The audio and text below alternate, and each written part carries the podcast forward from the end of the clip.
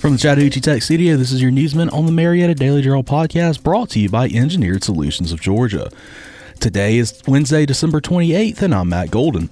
While parts of Cobb received a light dusting of snow over the chilly Christmas weekend, it was the severe cold that caused issues. Plumbing trouble occurred throughout the county for residents, government, schools, and businesses alike. Marietta residents Andrew and Catherine Stamper were preparing dinner on Christmas Eve when a pipe burst through in their four year old daughter's playroom.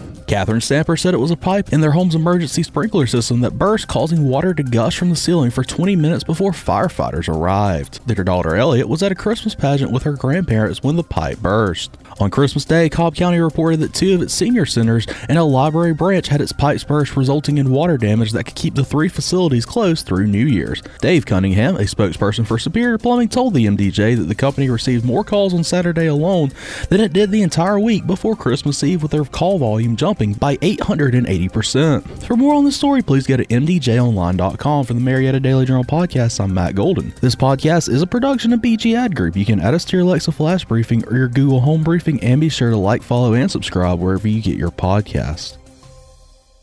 Engineered Solutions is your locally owned and operated commercial and residential foundation company that specializes in foundation repair, basement waterproofing, and crawl space encapsulation. I'm consumer investigator Dale Cardwell. I've done the research already, so you don't have to. Dial 678 ESOG